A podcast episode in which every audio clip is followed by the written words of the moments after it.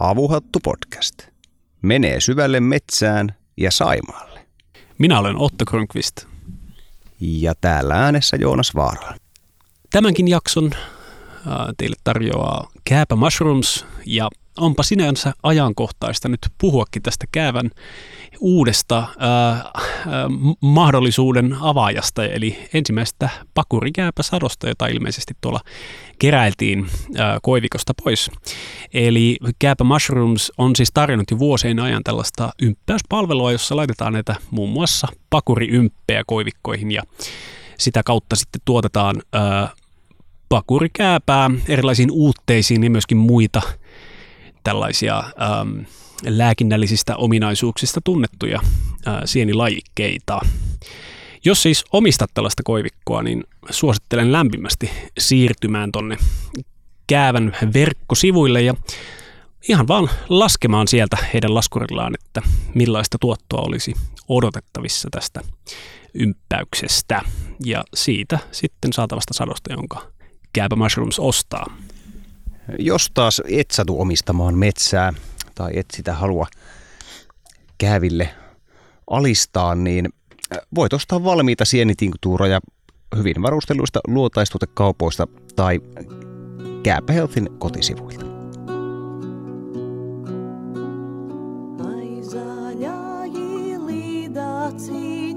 Nāc ar mani spēlēties, nāc ar mani spēlēties, tu dziļāji jūriņāji, esu azuala laiviņā, esu azuala laiviņā. Makaan korviani myöten kylmässä altaassa, saunottaja-akan tyttären kannatellessa kehoani. Etelälatvialaisen maalaistalon syvyyksissä on hämärä saunaosasto, jonka lauteilla olen juuri viettänyt pitkän tovin. Vaikka lämmöstä veltostunut kehoni hylkii veden kylmyyttä, suljen silmäni ja yritän pysytellä rauhallisena.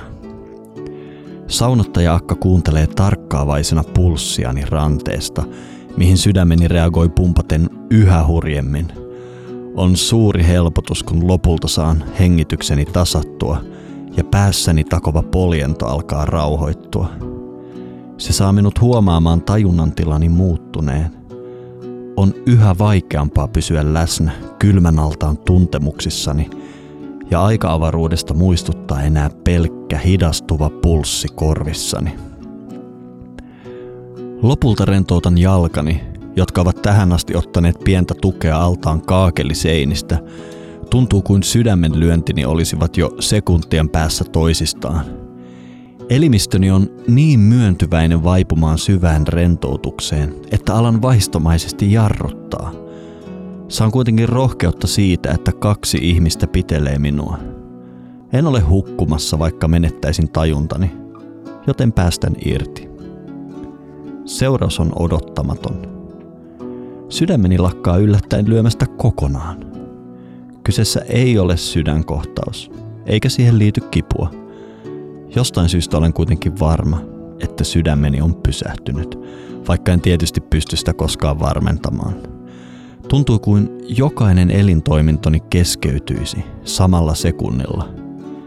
Pysyn tyynenä intensiivisen tunteen lävistäessä olemukseni ja säikähdän reaktiotani – Toisin kuin voisi odottaa, äkillinen sydämen pysähdys, tai ainakin tunne siitä, ei ahdista minua, enkä ala rimpuilemaan. Mieleni täyttyy pikemminkin tuttuuden tunteesta ja huudan sisäisesti. Kuinka olen saattanut unohtaa, miltä kuoleminen tuntuu? Kuin olisin palannut lapsuuden kotini pihamaalle ihmettelemään – Kuinka olinkaan voinut unohtaa tämän minulle niin tutun maiseman? Edessäni ei kuitenkaan ollut maisemaa, vaan syvä tyhjyyden tyyneys. Aistikokemukseni oli tyhjä. Ei näkyjä, ääniä tai tunteita. Paradoksaalisesti tämä tyhjyys oli kuitenkin täynnä jotain. Se tuntui erikoisella tavalla olevan läsnä, kuin henkilö, joka vaikutti tutulta. Olin kuollut, ja se sopi minulle. Tajusin ikävöineeni tuon jonkin läsnäoloa koko elämäni, niin pitkään, että olin unohtanut ikävöintini kohteen. Vaikka teinkin välittömästi oloni kotoisaksi Tuonelassa, vierailuni jäi lyhyeksi. Ilmeisesti myös pulssiani seurannut saunottaja-akka oli huomannut tapahtuneen ja ravisteli nyt käsivarttani pärskien samalla vettä kasvoilleni. Palasin valon nopeutta takaisin altaaseen ja avasin silmäni. Nyt heti saunaan, kävi käsky, ja minut talutettiin takaisin lauteille, joilla olin hetkeä aiemmin saanut perusteellisen kylvetyksen tammivastoilla. Kehoni tärisi, mutta kiukaan lämpö tunkeutui hiljalleen elimistööni, lopettaen lopulta tärinät kokonaan. Sain pian toimintakykyni takaisin ja minut ohjattiin kyseisen semigallialaisen maalaistalon puutarhaan. Puutarha oli keskikesän kukkien ja pölyttäjien täyttämä – ja mieleni täynnä rauhaa kuin erityisen onnistuneen meditaatioharjoituksen jälkeen. Liikutuin kaikesta näkemästäni. Kun olisin nähnyt auringon, tammet ja kukat ensimmäistä kertaa. Tajusin todella palanneeni juuri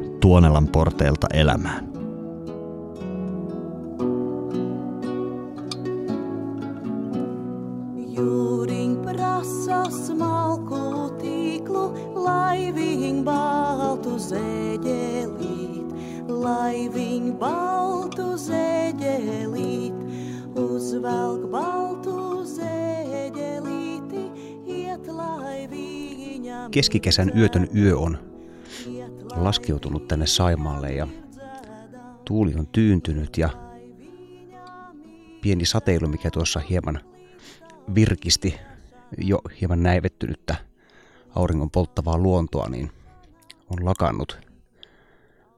Tuttu kesäisen tapaan vieraanamme on täällä Miska Käppi, joka juuri luki otteen Porvoon Kipinen uusimmasta numerosta. Ja tuota kertomusta kuunnellessani siirryin suoraan tismalleen samaan kaakelilla päällystettyyn kylmävesialtaaseen, jossa, jossa olen kokenut itsekin ihan tismalleen samanlaisen kokemuksen.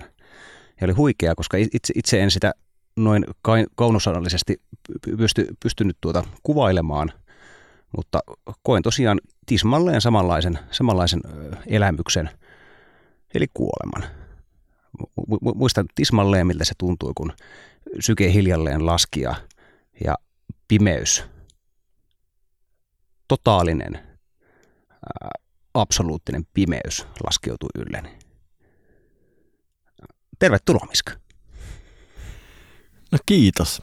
Melkein kuin olisi saanut tervetulot Tuonelasta tänne Päivölään. No terveiset myös Päivälästä ja tervetuloa taas Miska tähän meidän kesäspektaakkeliin suorastaan. Tämä on, nyt voi jo sanoa, että on traditio, kun taitaa olla peräti neljäs kesä, kun nauhoitellaan yhdessä taas. Äh, tällä kertaa tosiaan Saimaan äh, saaressa. Ja äh, minäkin kyllä muistan erinomaisen hyvin äh, tämän samaisen kokemukseni, mutta minun kokemukseni ei ollut sama kuin teidän kokemus. Ja huvittavaa, toki traagistakin on se, että äh, ongelma oli sama, joka minulla on tälläkin hetkellä. Eli äh, ilmeisesti geneettisesti siirtyvät kuivat jalkapohjat. Koska äh, siihen helposti tulee repeytymiä. Satun myös kävelemään paljon paljaan jaloja. Erään jalkahoitajan mukaan juuri se on, silloin pitäisi rasvata jalkoja. Näin en ollut tuona kesänä tehnyt ja jalkani oli siis hyvin kipeä jalkapohjasta. Siellä oli siis iso railo. Ja tämän saunotusrituaalin aikana sinne hierottiin muun muassa suolaa. Ja näin olin aikamoisissa kivuissa jo itse saunotuksen aikana ja tämä kipuan ei sitten suinkaan laantunut siinä, kun mentiin sitten tähän loppukellutuksen kylmäaltaaseen. Ja se kipu piti minut vahvasti täällä tunnistan kyllä tuon niin matkan alkuvaiheen, mutta siinä missä teillä ehkä oli tämmöinen virtaviivainen Nasan sukkula tuonne avaruuteen, niin se meikäläisen Sputnik pikkasen alkuputputtaa ja, ja tota, ei päässyt niin sanotusti maaliin asti. Eli Sinänsä kyllä hiukan traaginen ja tuo tärinä on mielenkiintoinen, koska sulla se tuli siellä saunassa, mutta minua ei viety saunaan enää sen jälkeen. Eli mä menin sitten puutarhaan tärisemään, katsomaan sitä kaunista kesää. Eli en voi sanoa, että olisin aivan niin kuin ollut tyytyväinen tähän lopputulokseen, mutta tämä oli sitten taas meikäläisen kokemus. Ja ehkä se oli tosiaan enemmän semmoinen niin päivällä puolen kokemus tästä samaisesta rituaalista. Niin tämä siis tapahtui joitakin vuosia sitten Latvian joogaleiri yhteydessä, missä me siis vietiin 340 suomalaista joogia Latvian maaseudulle joogaamaan keskikesällä ikään kuin tämmöiseen ihanaa ympäristöön. Ja olin saanut kehuja muun muassa Joonas sinulta siitä. Tämä sun äsken kuvailema episodi oli tapahtunut sitä ennen ja mä muistan, sä kerroit siitä, että Miska, se oli hyvä. En kerro, mitä tapahtui, että vaan vaikuta sun kokemukseen mutta se oli hyvä. Ja luojan kiitos, et kertonut mitään siitä.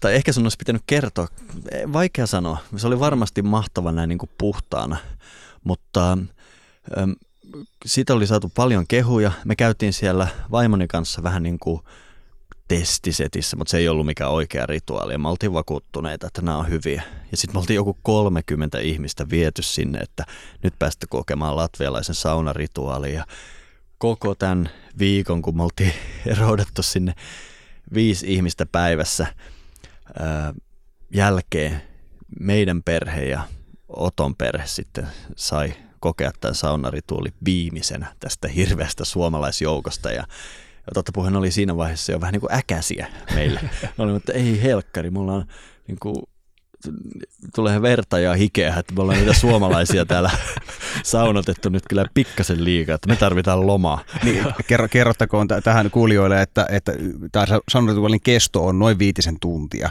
Joo. Kyllä. Joo, siellä siis kierrettiin huoneesta toiseen. Kyllä, kyllä. Kaikenlaista. No joka tapauksessa mä en ollut siitä rituaalista vakuuttunut. Mä olin itse sitä mieltä, että voi ei.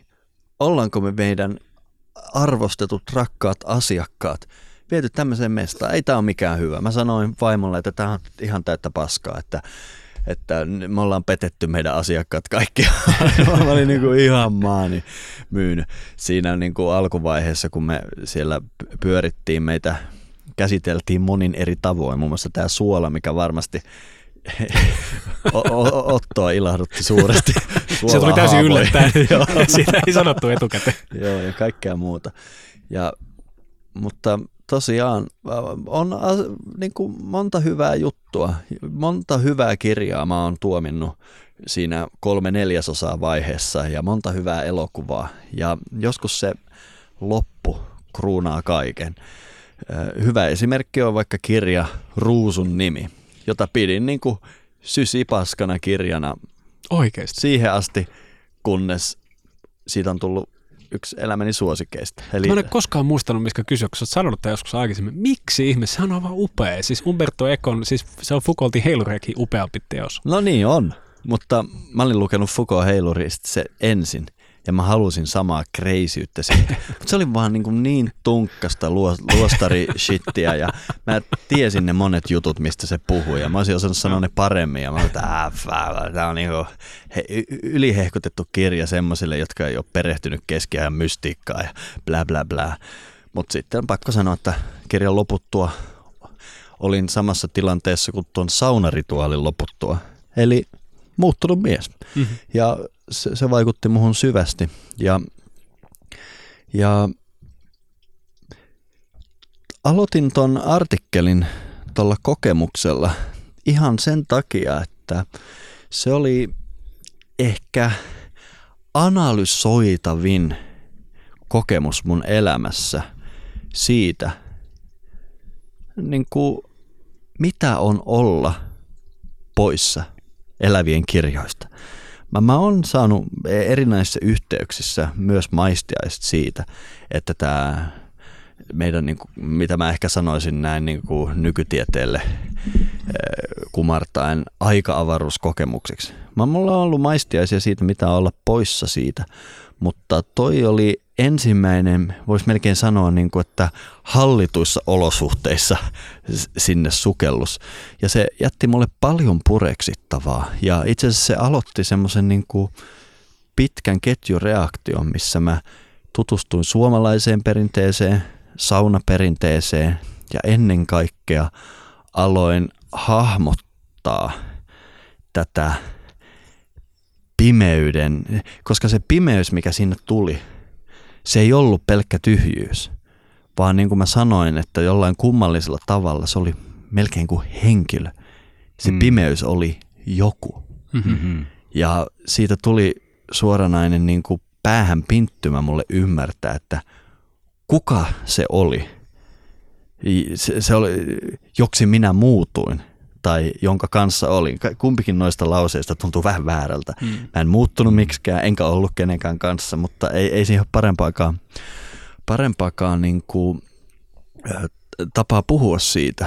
Tai itse on. Se mm. parempi tapa puhua siitä on mytologinen kieli. Joo, nyt, nyt, nyt, nyt kun tästä on alettu puhumaan, niin mä itse muistelen, että, että niin, mä itse hahmotin sen, sen kokemuksen sillä tavalla, että tuntui kuin, että niin kuin jotain – että musta niinku riisuutu jotain pois, mutta sellainen niinku, mä olin kuitenkin paikalla havainnoimassa sitä tyhjyyttä. Hmm. Tai pimeyttä. Ei, ehkä, se tyhjyys on ehkä vähän huono, hu, huono sana, mutta pi, pimeyttä. Mä, mä olin kuitenkin havainnoimassa sitä, Mut, mutta musta, mun, musta niinku riisuutu, se, sen niinku, miten syvemmälle mä menin siihen pimeyteen, niin musta niinku riisuutu osia pois.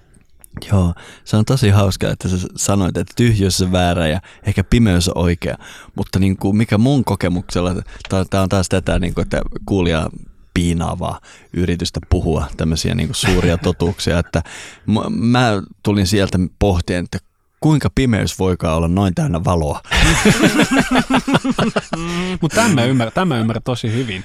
Ähm, mä luulen, että niin kuin ehkä meikäläisille vaikka saata niin kuin hakeutua tämmöisiä äärimmäisiin kokemuksiin monesti, että se tuntuu olevan vaikka matkoilla semmoinen niin kuin teema, mikä seuraa meikäläistä.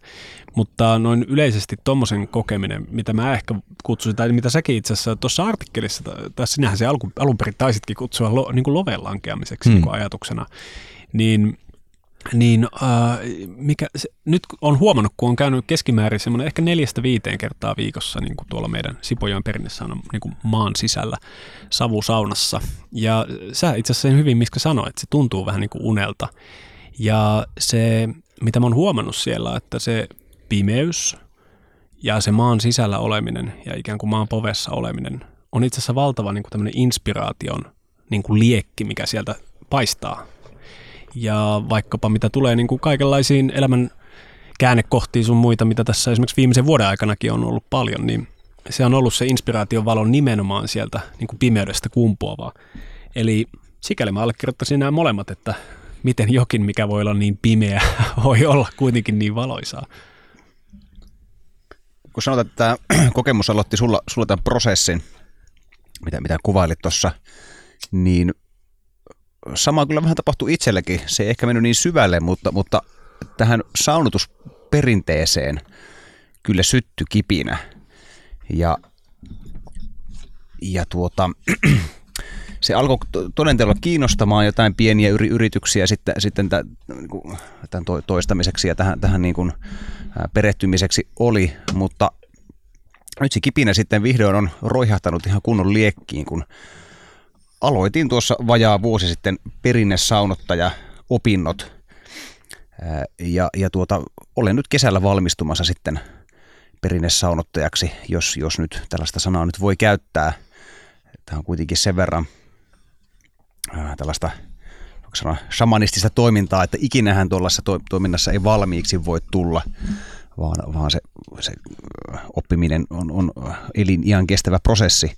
Mutta tämä prosessi on toden teolla aja, aloitettu ja jos rakas kuulija siis kiinnostuit näiden kokemuksien myötä itse kokeilemaan tätä perinnesaunotusta, niin meillä Siponion perinnesaunassa sitä pääsee kokeilemaan. Ihan vielä noihin, noihin kellutuksiin, sitä täytyy vielä, vielä opiskella ja harjoitella. Että ihan, ihan näitä, tätä ei vielä pääse meillä kokeilemaan, mutta, mutta mahdollisesti, mahdollisesti tuota, äh, kohtuu pian kuitenkin. Hmm. Joo, ja tuolla perinnesaunalla semmoinen ehkä yleisin, varmaankin yksi yleisimmistä kysymyksistä tähän sen ohella, että ihmiset kysyy tästä meidän tuuliarkvoimalasta, joka seisoo siinä, niin se on, se on yleinen kysymys myös. Mutta kenties se yleisin kysymys silti on kuitenkin liittyen siihen pernesaunan oveen. Äh, ovenhan on siis kaivertanut äh, Särkikosken Roope, terveisiä vaan Roopelle sinne äh, radion äärelle. Äh, mutta se suunnitelma ja se idea siinä taustalla, missä on sun käsialaa. Äh, monet kysyy tästä akasta, joka on siinä ovessa ja jonka hiukset hulmoaa kolmen kerroksen läpi.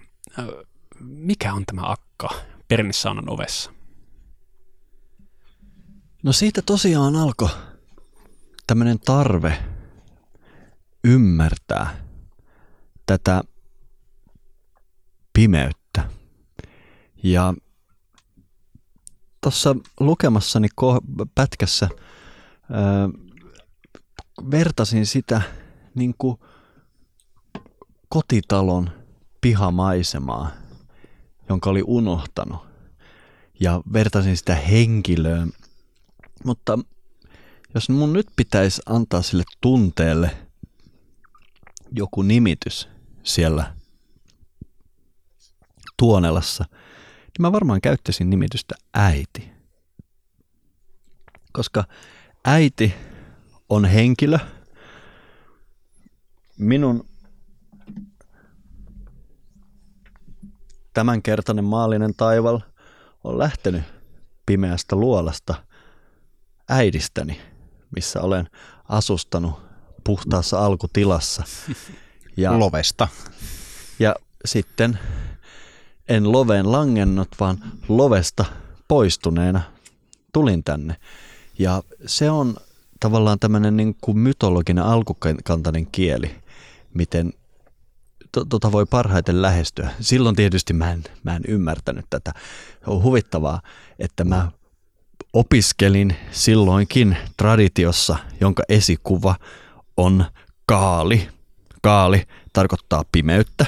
Kaali tarkoittaa äitiä ja, ja, ja se on jumalatar.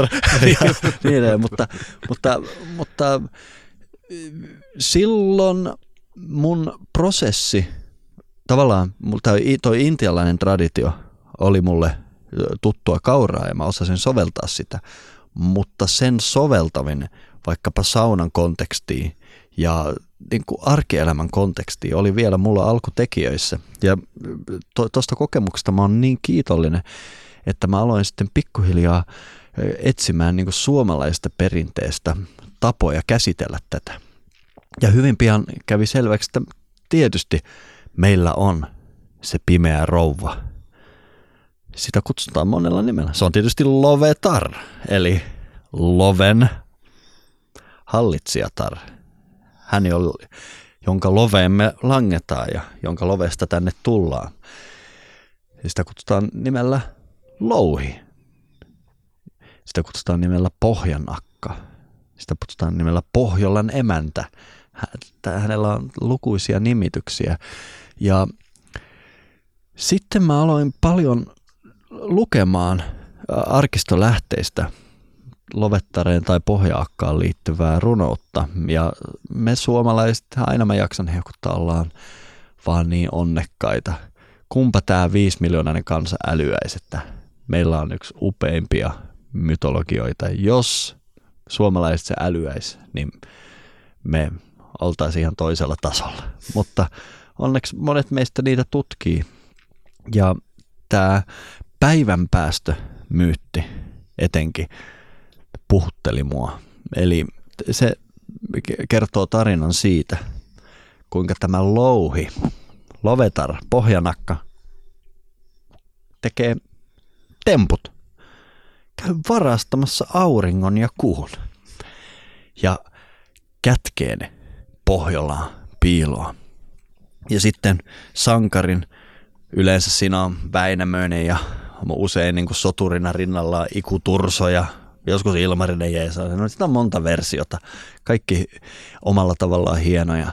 Niin kuin joutuu jollain lailla, yleensä se menee sillä lailla, että Väinämöinen joutuu pahaa ahdinkoon siellä ja että kuinka se nyt tuolta vartioidusta Pohjolasta käydään hakemassa aurinko ja kuu, mutta onneksi Väinämöisellä on kannel mukana ja se soittaa niin sulosointuja, että kaikki nukahtaa ja käy anastamassa auringon ja kuun sieltä takaisin ja, ja sitten ne asetellaan, kun päästään pakoon ensin. Siinä on kovat taistot yleensä semmoiset, mutta lopulta ne laitetaan sitten sinne maailmanpuu puoleen väliin paistamaan tasaisesti kaikille ja niin edelleen. Ja mä yritin tajuta tätä myyttiä.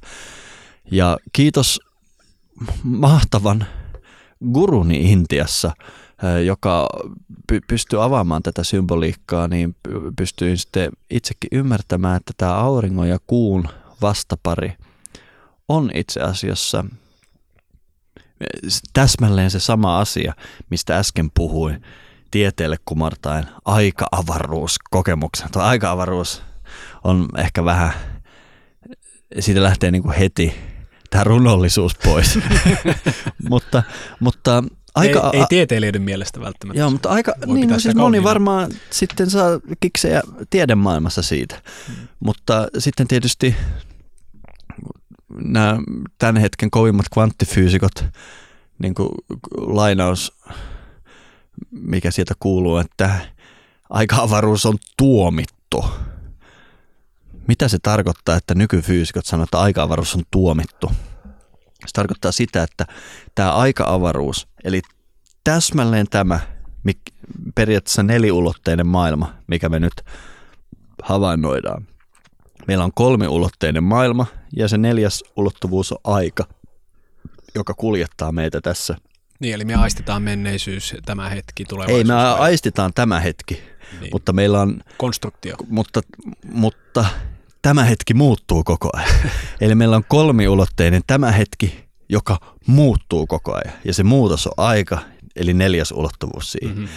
Ja mehän ollaan niin kuin 1800-luvulta asti ajateltu, että tätä aika-avaruutta meidän pitää tutkia. Kaikki meidän luonnon lait, mitä on löydetty, kaikki mahtavat fysiikan jutut, millä nämä kaikki laitteet tässä meidän ympärillä toimii, millä ihan kaikki toimii, ne on oikeasti aika-avaruuden tutkimusta. Me ajateltiin, että se on ensisijainen, mutta nykyfysiikka sanoo, että aika-avaruus on tuomittu ja sillä se sanoo sitä, että aika-avaruus ei ole se juttu. Aika-avaruudella ei ole sellaista itsenäisyyttä, että sanotaan näin, että maailmankaikkeus nykyfysiikan mukaan voi olla täällä ihan hyvin ilman aika-avaruutta. Mm. Aika-avaruutta ei tarvita. Mm. Sillä ei ole sellaista itsenäisyyttä, vaan se, mistä tässä on oikeasti kysymys, ei ole aika-avaruus. No, muinainen tapa puhua aika-avaruudesta on tämä auringon ja kuun vastapari. Eli jos me yritetään ymmärtää, ihan nyt kun me tässä ö, saunan porstualla istuskellaan ja jutellaan, niin juuri nyt, jos kaikki me tässä kolme analysoidaan meidän kokemusta, niin meillä on joku, joka saa tämän kokemuksen. Jos me ihan tarkkaavaisia ollaan, niin meillä on joku, jos mä käännän päätä tonne vasemmalle, joku saa kokemuksen tuosta saunasta. Jos mä käännän päätä tonne oikealle, joku havainnoi Saimaata. Eli tämä aurinko on se, joka ikään kuin ylläri pylläri valaisee. Ja mehän tiedetään, että meilläkin nyt olisi vähän tylsä maisema ilman aurinkoa tässä. Me oltaisiin niin kuin täysin täydessä pimeydessä, koska me satutaan olemaan sähköttömällä saarella. niin mikään vippauskonsti kai tätä auttaisi. Ja kuustahan me tiedetään se, että kuu ei tuota omaa valoa. Kuu näkyy vain siinä määrin, kun aurinko sen valaisee. Eli tämä niin sanottu subjektin ja objektin välinen dynamiikka muinaisella mytologisella kielellä aurinko ja kuu. Ja mitä mulle ja Joonakselle tapahtui siinä saunatuskokemuksessa on, että subjekti ja objekti katos. Jäljelle jäi se, mitä subjekti ja objekti on silloin, kun ne ei ole erillisiä. Mä tällä hetkellä tosi selkeästi mun kokemuksessa koen, että mä oon subjekti, joka kokee tämän objektin, joka erittelemättä on koko mun kokemus. Mutta jos tämä subjekti ja objekti sulautuu yhdeksi, jäljelle jää pimeys, joka on kuitenkin jotain. Ja se, koska se aurinko ja kuu on tuomittu, aika-avaruus on tuomittu, niin sillä taitaa olla jotain ihan oikeaa itsenäisyyttä, mikä sitten jää jäljelle, kun nämä sulautuu. Se on se Pohjolan rouva. Mm-hmm. Se on se pimeyden rouva. Ja tästä kontekstista meidän on niin tosi mielenkiintoista miettiä, mitä se tarkoittaa, kun se Pohjolan rouva anasti auringon ja kuun. Se vei aika-avaruuden Pohjolaa, joka on se, missä kaikki on ykseyden tilassa. Me, me käytiin Joonneksen kanssa visiteerämässä siinä altaassa pohjaakkaa Pohjolassa. Ja tämä vihdoin niin kuin antoi mulle semmoisen mytologisen kielen, jolla mä voin käsitellä tätä ja työstää sitä juttua, mikä sitten on tietysti vuodesta toiseen mennyt pidemmälle ja pidemmälle. Ja joitakin vuosia sitten, kun me alettiin sitä Sipojoen perinnesaunaa rakentamaan, niin se mun tehtävä siinä oli ikään kuin suunnitella se, piirtää se, se, mitä se paikka tulee olemaan, niin se kantava voima oli mulle, että mä haluaisin, että kaikki siinä ympäristössä tukisi sitä, että pohjanakka voisi ottaa auringon ja kuun. Me ihan annetaan sen varastanne. Ja sitten käydään siellä hengailemassa hänen kanssaan ja otetaan ne takaisin sitten. Ja kun, kun ne uudistuneesti saa takaisin, niin kokemuksesta tiedän, että se on eräänlainen, se on se niin sanottu suuri hoito. Se on se suuri siunaus. Se on se suuri palautumisen rituaali, koska meillä ei todennäköisesti ihmisenä ole suurempaa reset-nappulaa kuin tämän jutun tekeminen. Ja niinpä mä haluaisin, että se sauna ilmentäisi sitä, että sinne me langetaan love, eli mennään maan sisään sinne saunaan. Ja se ovi, joka kerta kun sä meet sinne maan sisään, sinne love siellä saunalla, sä joudut kulkemaan pohjaaka ohi, joka pitelee käsissään aurinkoa ja kuuta siinä. Ja tietysti siinä taideteoksessa, joka muuten ei ole vielä valmis. Mm-hmm. Roope, milloin kaiveretaan lisää? Kulma pian. Kyllä. Niin, niin, niin, niin, sun on aina käveltävä sen Pohjolan rouvan ohi, joka pitää aurinkoa ja kuuta. Ja, ja, vaik, ja se aina jättää pienen jäljen kulkijaan. Minä katsoin tuosta nauhurin digitaalinen näytöltä, että tämä Miskan vastaus kesti noin 12 minuuttia. Ja tämä, t- tämä on se syy, minkä takia yleensä huokaan hyvin syvään, kun joku kysyy, että mitä, mitä, mitä tämä oven symboliikka tarkoittaa. joo, joo, sitä tosiaan, tosiaan kysytään usein ja um, syy, miksi mä en itse niin kuin selityksessäni nojaa ihan niin kuin mahdottoman paljon pohjaakkaa, on se, että mä oon huomannut semmoisen tietyn niin kuin ehkä, miten se nyt sanoisi, epäilyksen tai jopa pelon niin kuin välähdyksen ihmisen silmissä. Ää, mä oon viime aikoina käyttänyt paljon aikaa nyt tämän pohtimiseen, koska mä huomaan, että asioista, niin kuin, varsinkin mytologian kielestä niin kuin kommunikoidessa, sulla on niin kuin tietynlaisia, ää, ehkä, mä kutsuisin sitä ehkä suojamuureiksi tai jotain tällaista, ja niitä voi itse asiassa ihan analyyttisesti analysoidakin, siis sitä ollaan tehty muun muassa tuon Peten kanssa Jooga-radio-podcastissa aika paljon, mutta noin niin kuin tiivistetysti, että siinä on muutama vaihtoehto, että voi olla siis tämmöinen ehkä ateistisesti suuntautunut ihminen, joka on silleen, että tämähän on tämmöistä uushengellistä hommaa, että se ei, sinänsä on niin hirveän kiinnostavaa, että anekdoottina kyllä, miksi ei, mutta siinä ei niin mitään kokemuksellista. Ja ehkä sen toinen ääripää on sitten se, että se on pelkästään kokemuksellista, että joskus joku ihminen vaan niin suuresti inspiroituu ovesta ja ja niin kuin se saa, on muutamia kertoja todistanut, että ihmisiä villiintymään suorastaan, ja useimmat sitten asettuu tälle niin kuin, väliskaalalle. Ja var, varmasti myös kristinuskollakin jonkun verran on, on tekemistä si- siinä, että, että monet, monissa tuntuu hyvin epämukavalta, kun puhutaan jostain hahmosta, joka ha- hallitsee tällaista pimeyden, pimeyden valtakuntaa. niin, kyllä. höpö, höpö. Oletteko ikinä lukenut semmoista rukousta kuin Ave Maria? Mm-hmm. Kyllä. Itse... Kanssasi. Joo, itsehän olen sitä noitunut Vatikaanissa ihan riittävästi.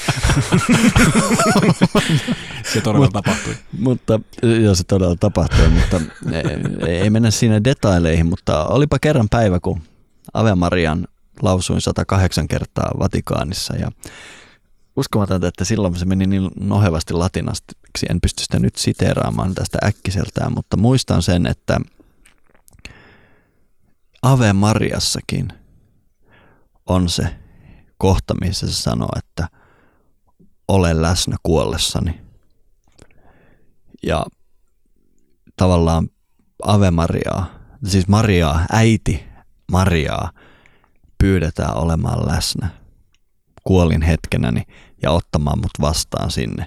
Ja olikohan joku 105 Ave Maria siitä 108 setistä, kun marssin Pietarin kirkkoon ja näin se Maria veitsi kädessä siellä leikkaa, miekka kädessä, niin tajusin, että kyllä ne muinaiset roomalaisetkin on tiennyt, mistä ne puhuu. Eli tähän voitte sanoa, että se on äiti Maria, joka mm. siinä ovessa pällistelee, jos sinne tulee teille joku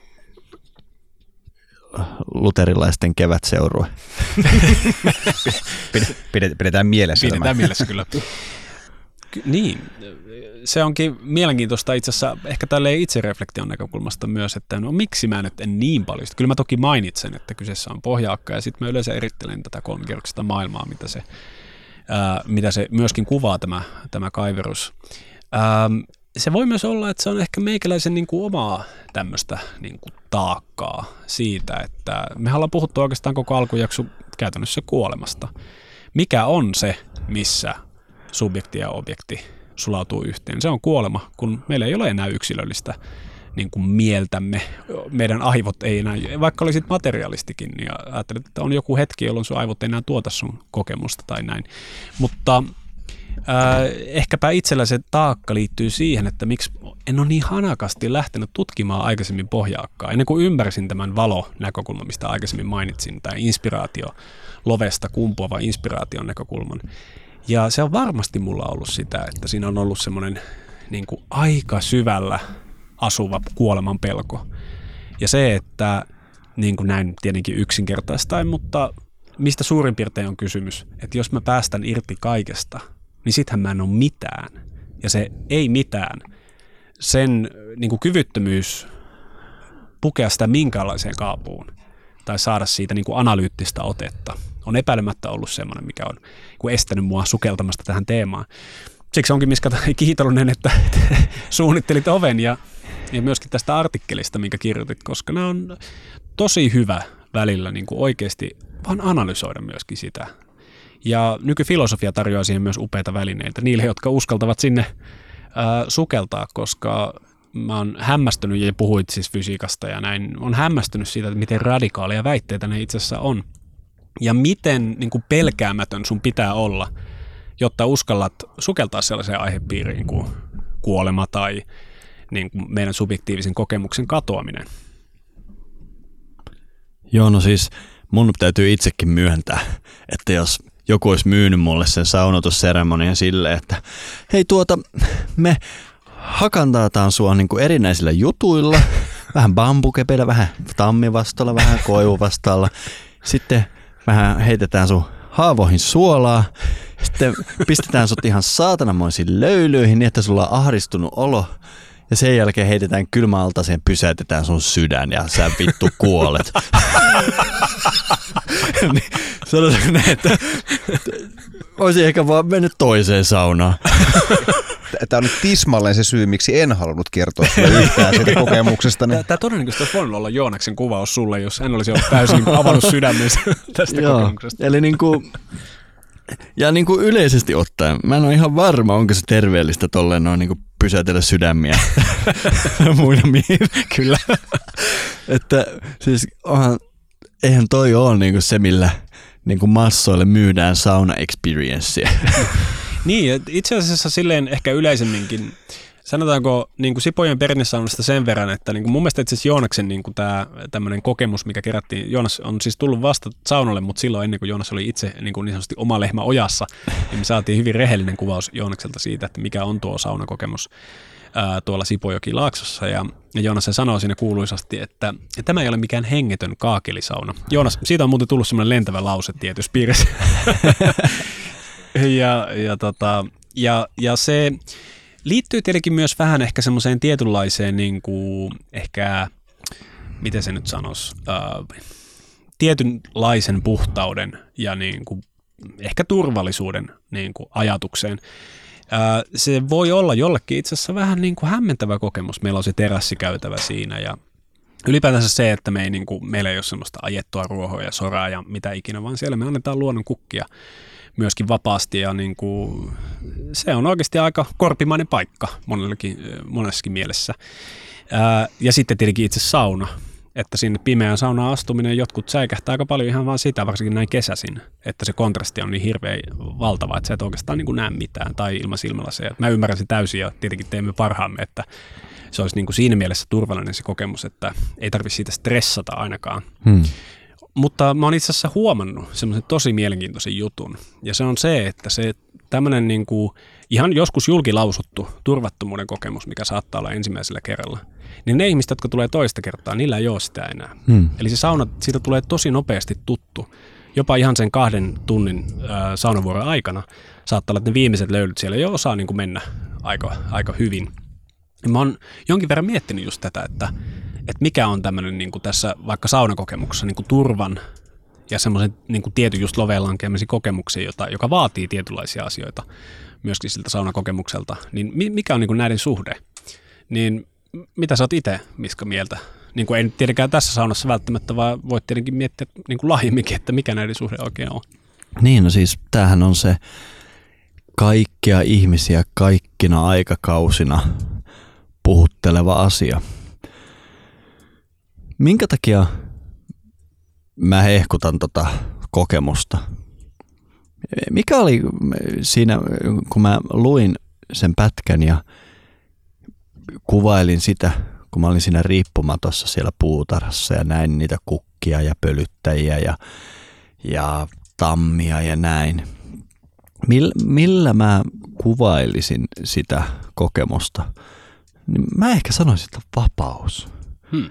Ja jos mä ihan lähden tutkimaan omaa polkuani, minkä takia päädyin filosofian pariin, minkä takia päädyin joogaopettajaksi, mikä joogassa on niin erityistä, mikä mun lempifilosofeissa on niin erityistä.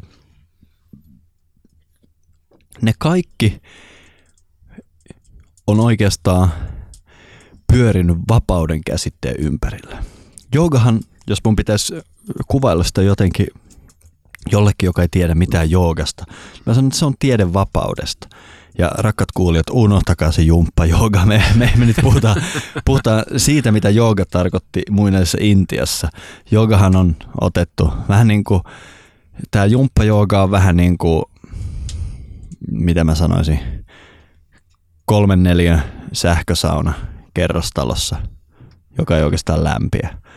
Eli, eli me voidaan nämä perusteelliset jutut irrottaa ja tehdä niistä erilaisia tuotteita, mutta vapaus on siellä kaiken ytimessä.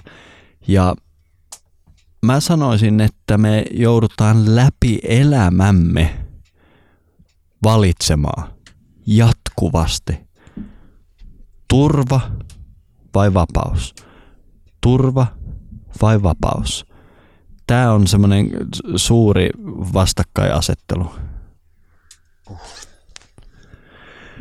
Tämä on itse asiassa semmoinen asia, mikä on puhutellut mua ihan valtavasti korona-aikojen aikana ja nyt jälkimainingeissa, koska kuvaako mikään tota meidän niin kuin pandemiavuosia paremmin kuin kysymys?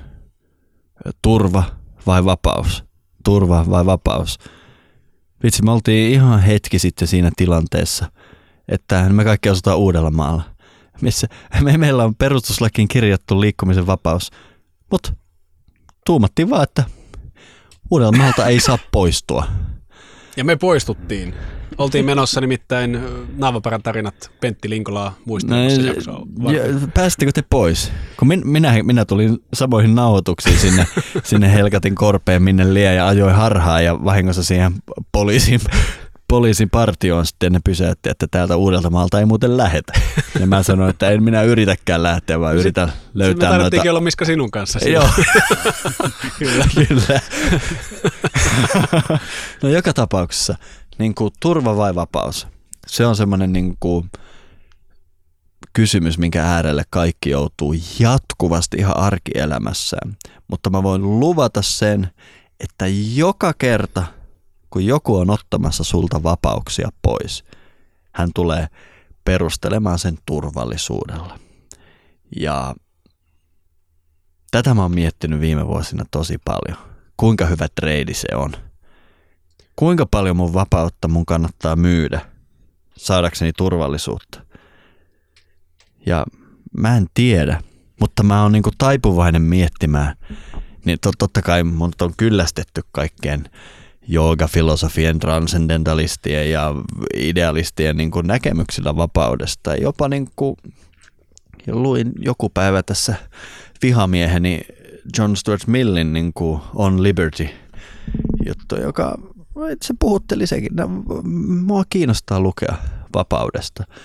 Ja mulle vaikut, sanotaanko näin, että jos joku yrittää myydä sulle jotain epäilyttävän paljon, epäilyttävän tyrkyttävästi, niin onkohan se hyvä tuote?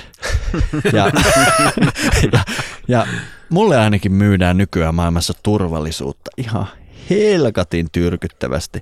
Ja mä en ole ihan varma, kuinka paljon mä oon valmis maksamaan vapauttani.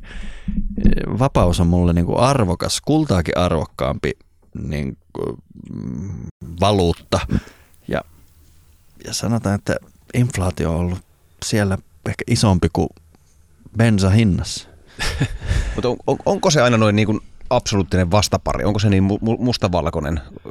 Itseänikin tulee nopeasti, vaikka otetaan, otetaan tuota, esimerkkinä, että jos minä ajan autoa, niin, niin tuota, emme nyt koe mitään valtavaa vapauden tunnetta siitä, että en käytä turvavyötä.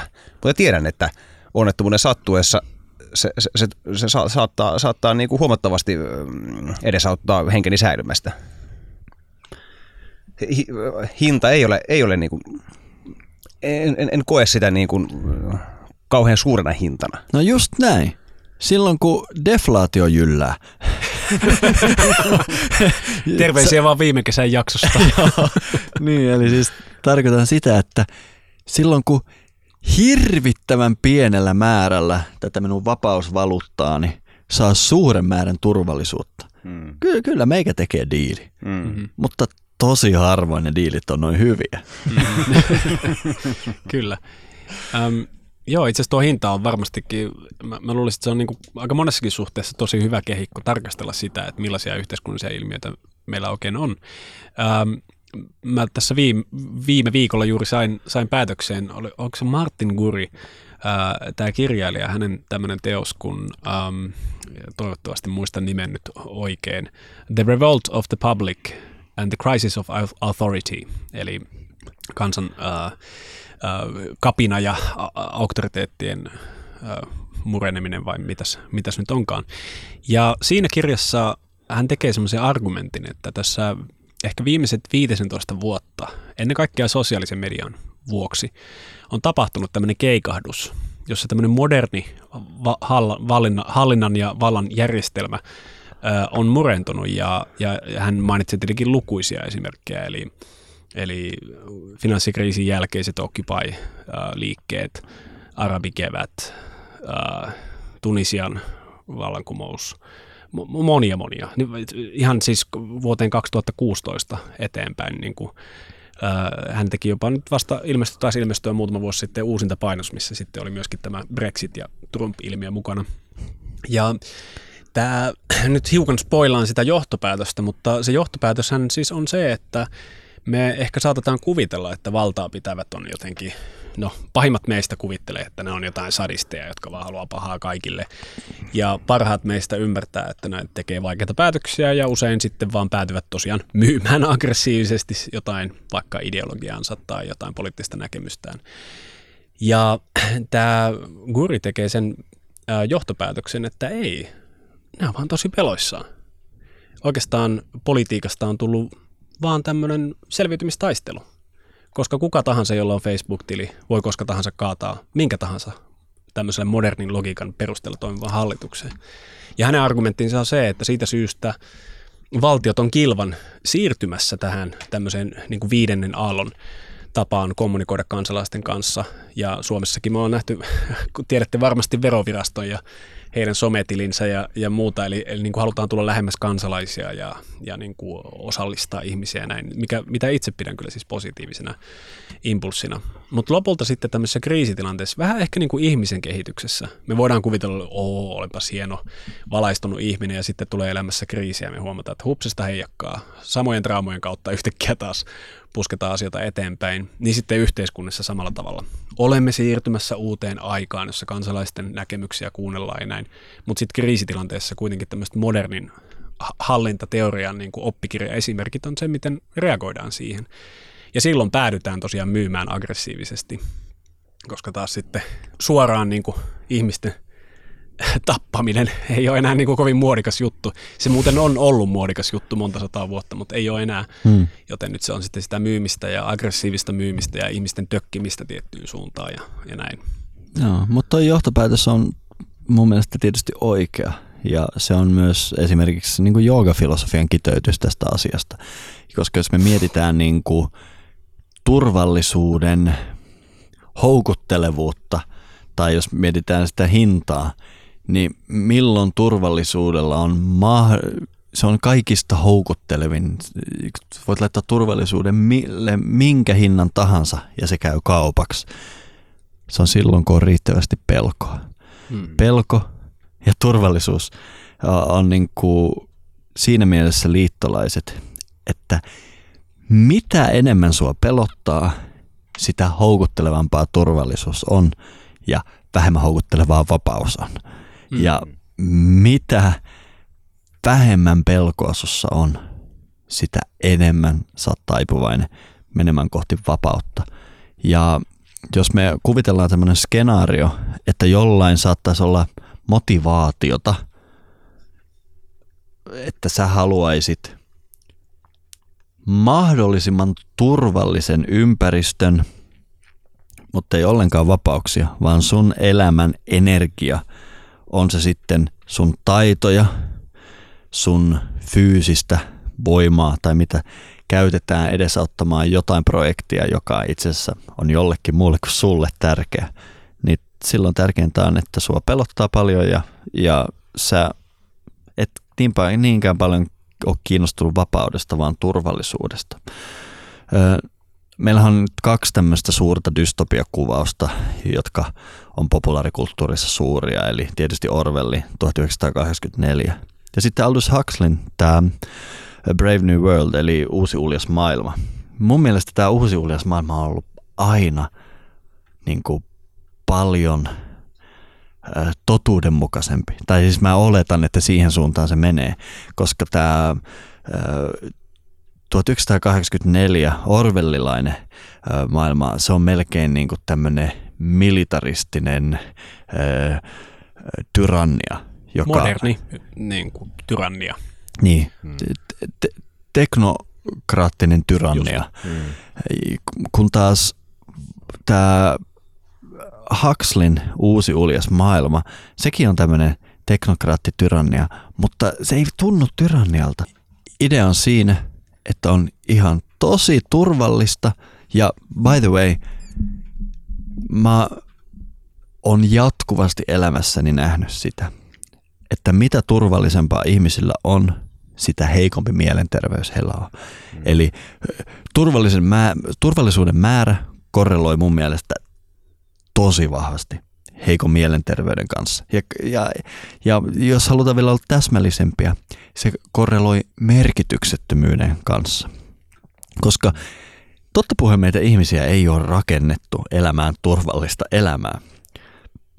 Me, me ollaan tästä, me, meidän kannattaa, me, me ollaan höpisty tässä aika pitkään, me varmaan lähdetään kohta löylyosioon tai muuta, Mut, ja, mutta meidän, mun mielestä kannattaisi puhua siitä, niin kuin, että mitä hittoa me täällä tehdään, minkä takia me sieltä lovesta ollaan lennetty tänne. Ja mä oon aika varma, että ei sitä varten, että meillä olisi turvallista.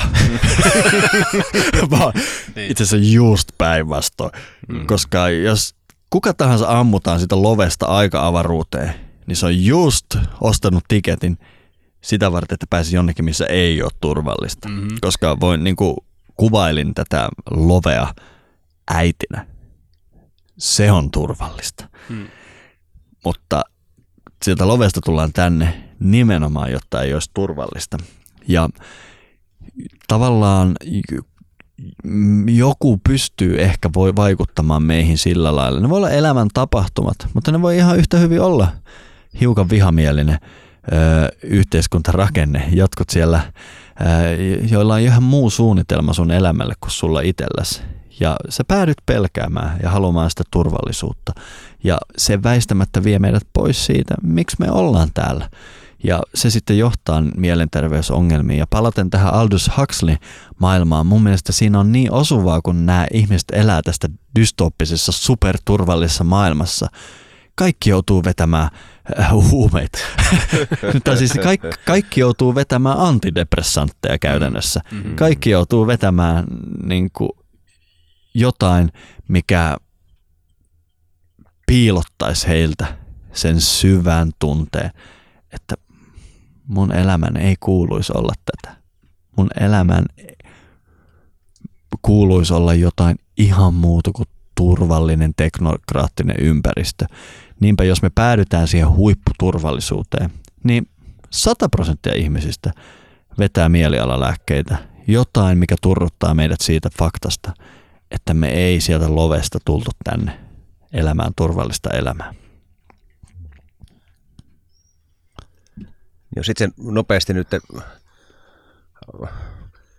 omassa keskustietokoneessani reflektoin niitä ihmiskohtaamisia, mitä elämäni aikana olen käynyt läpi, niin, niin sellaiset ihmiset, jotka e-, elävät hyvin, niin kuin, hyvin säntillistä ja hyvin äh, normatiivista elämää ja, ja joille on hyvin tärkeää noudattaa yhteiskunnan sääntöjä ja, ja, ja niin kuin, ää, konventioita, niin he eivät kyllä ole sitä sakkia, mitä me kuvailisin niin kuin onnellisimmiksi ihmiseksi, mitä mä olen tavannut, mm. vaan oikeastaan päinvastoin. Toki siinäkin kyllä tulee sitten raja vastaan, että jos, jos mennään hyvin vahvasti sinne niin kuin, ikään kuin, niin kuin vastarintaliikkeen puolelle, ehkä tuo oli vähän väärä sana, mutta jos, jos, jos, jos elät aivan yhteiskunnan ulkopuolella – uhmaten kaikkea sääntöjä ja, ja, ja niin kuin, um, normeja, niin ei, ei, se, ei se onnellisuus ehkä sieltäkään puolelta mm. löydy.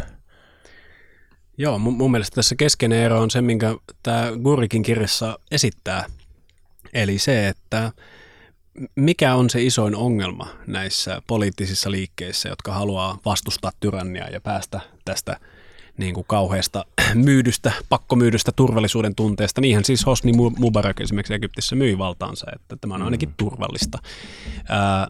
Mutta heidän ongelmansa on se, että he osaa vain vastustaa. He eivät luo mitään uutta.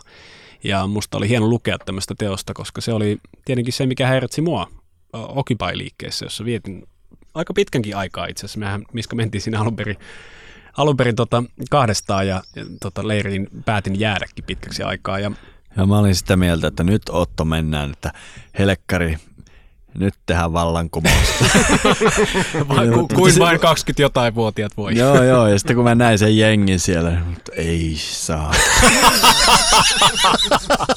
mutta sä olit paljon niinku toiveikkaampi, että O- olin. tämä vedetään vielä maaliin. Joo, ilman muuta ja tapasinkin upeita ihmisiä ja niin kuin, en heitä ole monia heistä kyllä nähnyt pitkään aikaan, mutta asialle omistautuneita ihmisiä ja monet heistä jako tämän mun huolen siitä, että jos me vaan päädytään vastustamaan jotain, eikä me aktiivisesti luoda jotain uutta, niin siis meidän pitäisi olla arkkitehtiä sen sijaan, että me ollaan palomiehiä.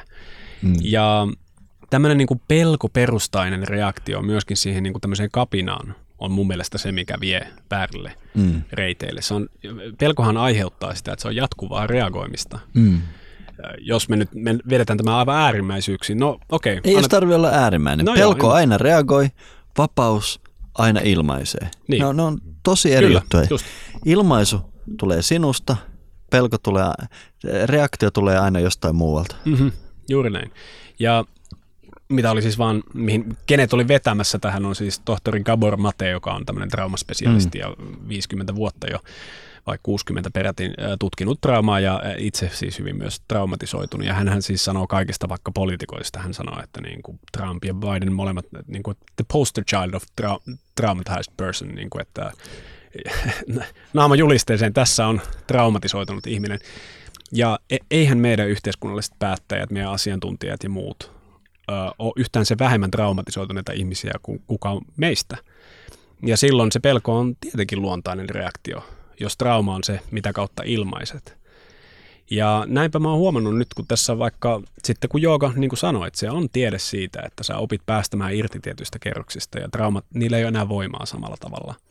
Ja kun ihmiset käy tämmöistä prosessia läpi ja siinä menee usein vuosia ja opettelevat tuntemaan kehonsa ja tuntemaan ajatuksensa ja eivät säikähdä omia ajatuksia ja kaikkea tätä, niin, niin sehän se vasta onkin pelottava hetki, kun sä oivallat, että jokin mussa on muuttunut ja että onko se hyvä asia. Haluanko mä sitä? Koska ja se on usein hetki, missä helposti päätyy sitten, että no en mä oikeastaan halua. Että mä joudun luopumaan liian monesta tärkeästä asiasta. Ja sä et enää välttämättä ole niin varma myöskään siitä, että, että kuka se on, kenelle ne on tärkeitä. Eli tähän tulee paljon siihen justiinsa, että turvallisuuden yksi tämmöinen tai sanotaanko traumaan reagoimisen, ainakin Gabor Maten mukaan traumaan reagoimisen yksi defenssimekanismi on nimenomaan se, että sä luot identiteetin itse.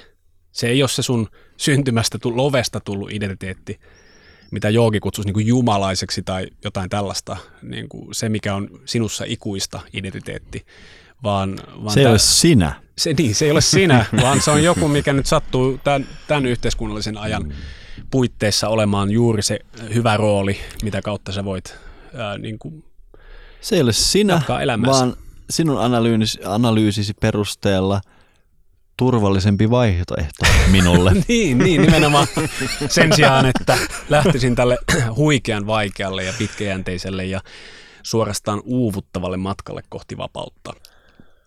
No nyt kun mainittiin pitkäjänteinen ja uuvuttava matka kohti vapautta, niin sinne suuntaan voisimme, voisimme kyllä, kyllä syvemmin lähteä uppoutumaan. Tämähän on siitä merkityksellinen ja, ja äh, kummallinen jakso, että yleensähän me lähdemme liikkeelle tästä niin kuin aika mundaaneista ja, ja niin kuin karkean maailman asioista, kuten kalastuksesta.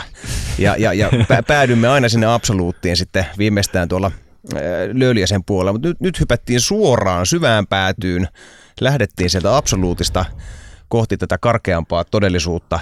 Ja, ja, ja tuota, jatketaan tällä samalla matkalla, mutta Mä haluaisin ehkä tuolla Löljäsen puolella keskustella äh, tarkemmin sitä, että miltä tällainen yhteiskunta voisi näyttää, missä vapaus äh, nostetaan korkeammalle jalustalle kuin turvallisuus. Se tulee olemaan jännittävää. Joo, ja omasta puolesta mä haluaisin tuolla löylyosio puolella tehdä niin sanotusti tämmöisen niin kuin teräsmies-argumentin turvan puolesta. Ja sen puolesta, että sen tärkeyden puolesta. Onko Steelman teräsmies? Niin, onko se teräs? Mä, mä en tiedä, mikä se on suomeksi. Superman. niin. Steelman. Se on siis... niin olkiukko. Onko teräsukko sitten? Teräsukko. olkiukko vastakohta. Eli annan, annan siis äh, niin kuin kaikki älylliset kykyni sen, äh, sen eteen, että voisin perustella. Jos arvon kuulijat, joku teistä on esimerkiksi sitä mieltä, että pidätte esimerkiksi turvaa suuressa arvossa ja haluatte kuulla tämän minun puolustukseni, niin löylyosiossa se tulee. Tai jos haluatte kuulla minun vastustuksen. Niin, kyllä. Ja, ja perinteitä kunnioittain keskustelemme ehdottomasti myös kalastuksesta, koska mikä sen suurempaa vapautta on kuin päästä, päästä yksin kalalle. Just. Tässäpä hyvät ainekset. Siirtykäämme siis löylyosion puolelle ja vielä mainittakoon, että jos haluat siis kuulla tämän jälkimmäisen osion ja liittyä löylyjäseneksi, niin se käy hyvin näppärästi havuhattu.fi kautta liity. Ja sanotaanko vielä näin, että jos olet nyt jo tässä vaiheessa kuunnellut kymmeniä tunteja meikäläisten ja meidän vieraiden juttuja, niin äh, siellä on mahtava arkista niitä löylyosioita kymmeniä kymmeniä löylyosioita. Eli jos kesällä on lomaa ja tykkäät kuunnella podcastia jossain puuhaillessa, niin sieltä löytyy kyllä paljon lisääkin kuunneltavaa kuin vain tämän jakson löylyosio. Eli suuntaa sinne, jos haluat kuulla meidän juttuja vielä toisinkin tunnin ajan. Kiitos siis teille, jotka jäätte laivassa tällä laiturilla ja me suunnataan kokka kohti tuntemattomia myrskyisiä vesiä.